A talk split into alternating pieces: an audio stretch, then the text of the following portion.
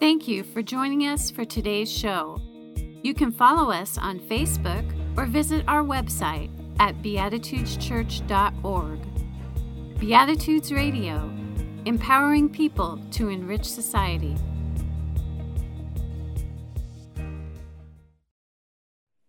To stand in the gap, to be aware of a need and then fill it.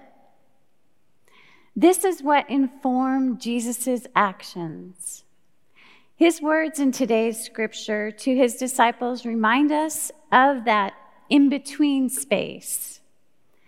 My space is in between the Thanksgiving prayer that Ellie just shared and the musician's next anthem. Brief, yes, but I'm aware of its significance.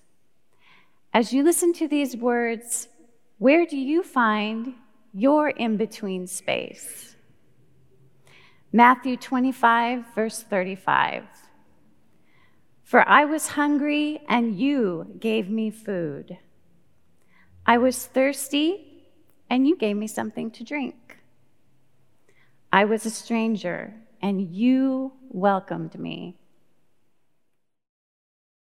I would like to open the message this morning with a land acknowledgement.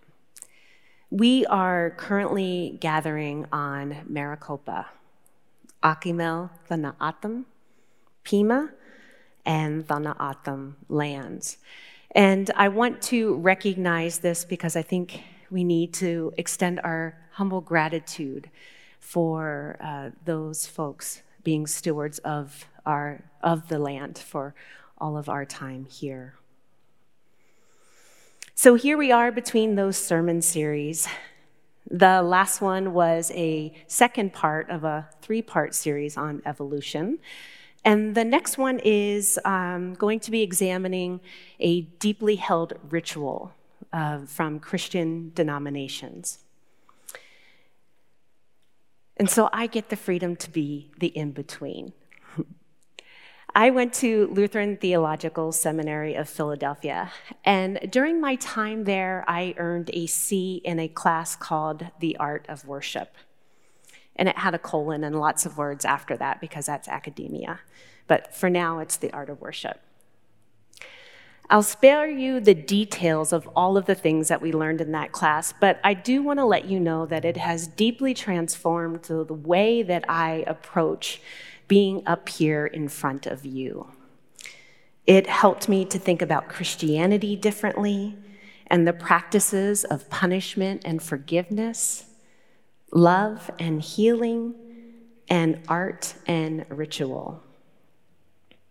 Now, in all fairness, when my professor told me about the C, he didn't know I wasn't actually an overachiever, and I was just happy to have gotten that C. Uh, he shared that he believed that while I wasn't exactly grabbing the concept of what he was trying to make connections to that semester, he knew that I was on to something and encouraged me to continue to examine that. And he also knew that I would enjoy that journey of discovering what ritual might be for not only just me, but the communities I find myself in.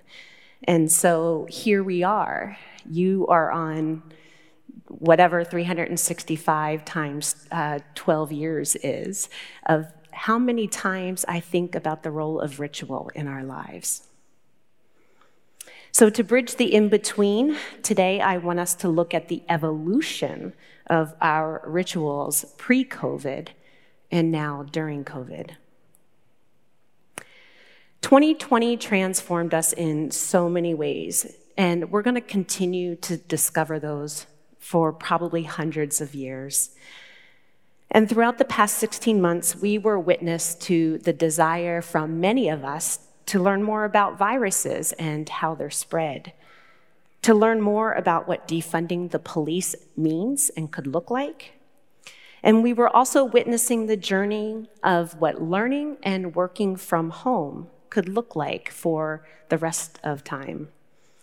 And of course, we were relearning more about mutual aid practices and how to care for one another while we were apart. We witnessed marches, We witnessed the benefits of full access to universal health care with free COVID tests and vaccinations. We witnessed the growth of people's ability to survive because they were finally getting a livable wage and not having to work two to three jobs to maintain that. We witnessed an evolution of thought of really realizing how deeply connected we are and impacted we are by racism and capitalism and genderism. And finally, we were witness to how to live in a world where we clearly chose who was essential and who was not. So, for the rest of today, reflecting on that, I um, encourage you to think a little bit more deeply about what rituals you held onto this past year. What was the point of practicing those rituals in isolation? And then what changed for you? I've been asking many of my friends and mentors, poor Pastor Tony, about what has changed in their lives in regards to ritual. Where were they finding comfort and how were they practicing that ritual? Many of them would uh, very openly share with me that they began to question ritual, at least the ones that we had uh, practiced together before. Because for whatever reason, practicing them alone or in isolation uh, had them really discerning what the rituals were meant for and who they were meant for. And all of this, they were recognizing that living in the midst of a COVID, racial, and economic pandemic was just sometimes too much. And then together, we asked the larger question of again, what is ritual for? How does it influence the way we think and feel and act? And where does the meaning come from? While also trying to understand the influences of our own upbringing, our homes, our people into the meaning of ritual. And then we practice this alone. What does it mean to practice something alone? Philosophers have called that state of isolation and disconnection that we experience collectively in 2020 as species loneliness. A deep, unnamed sadness stemming from estrangement from the rest of creation, from our loss of relationship, from our loss of communal ritual. Indigenous elders have said that ceremonies or rituals are the way we remember to remember. So, how are we going to remember 2020 and 2021, especially when so many of us were again alone and separated? So, to help me answer these questions as if there could be an answer, um, I actually was thinking very deeply about this when sitting in on all of our Zoom services and gatherings. And, and I realized that maybe ritual started with that the actual slowing down, paying attention, and listening. I also started reading Robin Wall Kimmerer's uh, Braiding Sweetgrass this during that time. And so many of you have heard me refer to that book so much um, of late. It's because I'm revisiting it and it has a different meaning. And in this text, you know, she shares examples time and time again of how Mother Nature gives us examples of not only what evolution looks like, but what ritual practice could be like in relationship with ourselves and with the earth and all that inhabit it. And how that too, that practice of ritual can evolve. And it begins with the mentioning of the Thanksgiving address. The definition of ritual from Oxford Dictionary actually comes from the Latin ritus. And as a noun, it is a religious or a solemn act. It's a social practice or even a conventional act.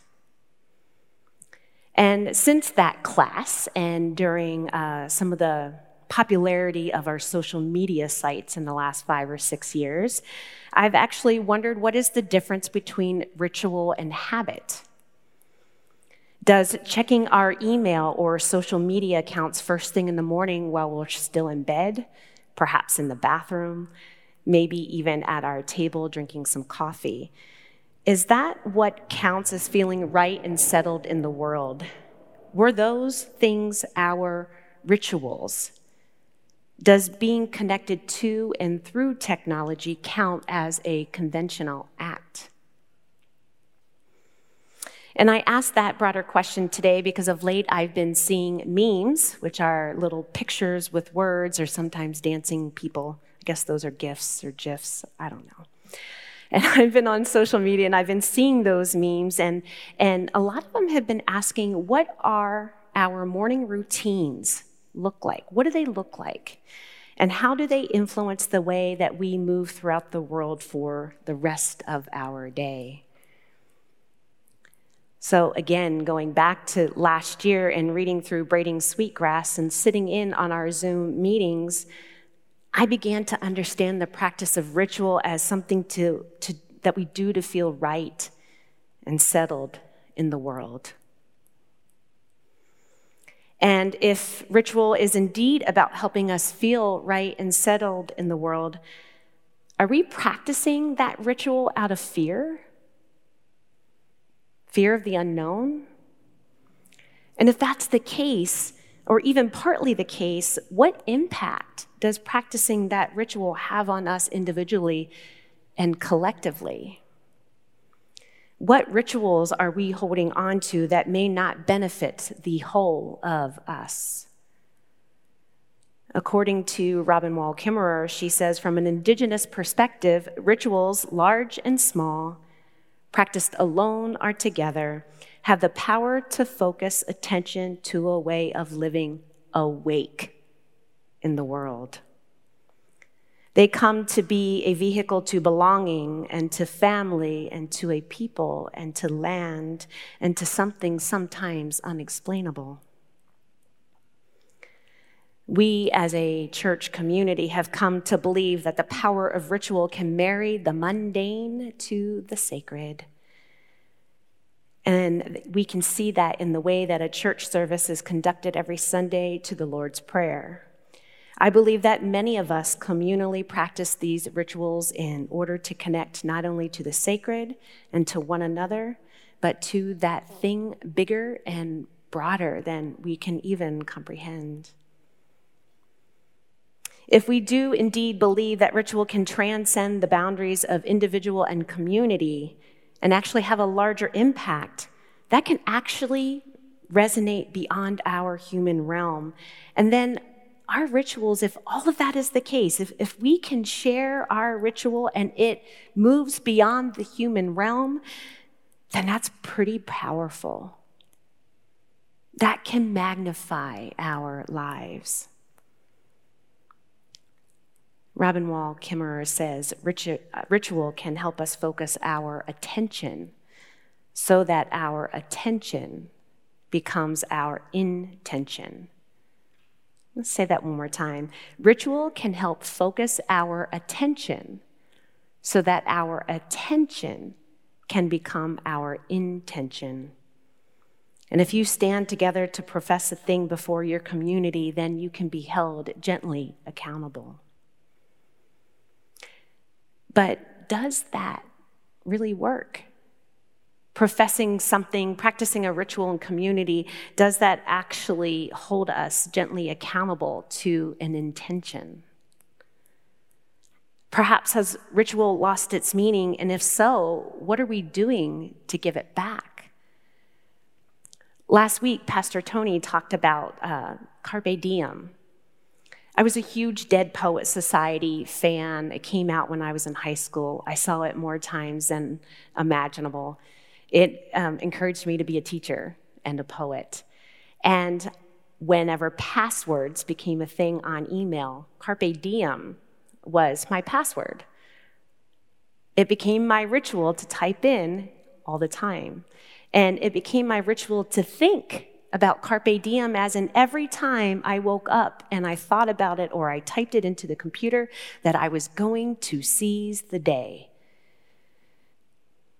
until it just became muscle memory. So, how do we ensure that our ritual doesn't lose meaning for us? Again, what reading Braiding Sweetgrass and the conversations I've had with others has taught me about ritual is that maybe we just need to start first with the slow down and listen, to pay attention to the lives around us, to pay attention to the trees and the birds, to the water, to the rain clouds and lightning bolts, to pay attention to the person who is standing on a street corner asking for water or change, to pay attention to the person coming out of prison with no place to go and to pay attention to the people who garden our foods locally or in the next state over, and to pay attention to those on the freeways that drive that food to where we can actually have access. Listening and standing witness to ritual creates an openness to the world in which boundaries between us can dissolve in a raindrop. But what happens after we participate and practice that ritual? Do we slow down enough to listen and allow ourselves to be open enough to where boundaries can become invisible? And how can we ensure that the result of participating in a ritual doesn't lead us to, uh, or does, I should say, lead us to what today's scripture encourages us to do to feed the hungry, to know that water is life, and to welcome the stranger to where the boundaries between us dissolve like raindrops. Matthew 25 teaches us that how we welcome the stranger into our midst is literally how we treat religion itself, our faith. In the New Testament, the stranger and all who are vulnerable are at the very heart of the gospel. And in particular, in the Gospel of Matthew, Jesus offers a vision for which caring for people is the defining mark of God's kingdom. For I was hungry, and you gave me something to eat. I was thirsty, and you gave me something to drink. And I was a stranger, and you invited me in. This vision and the acts of standing witness to the ritual of caring for one another actually can reimagine the human the humanity and even the dignity within humans just as Jesus demonstrated for us. Jesus asked us to evolve our understanding of one another and the things that we were a part of to be something bigger than ourselves and throughout the New Testament, he introduced us to the reimagining and the evolution of ritual. I'd also like to think a possible take on these very commonly used verses is the creation of a new ritual. The connecting the everyday of the feeding, the drinking, and the welcoming that can connect us to that larger idea of God's kingdom.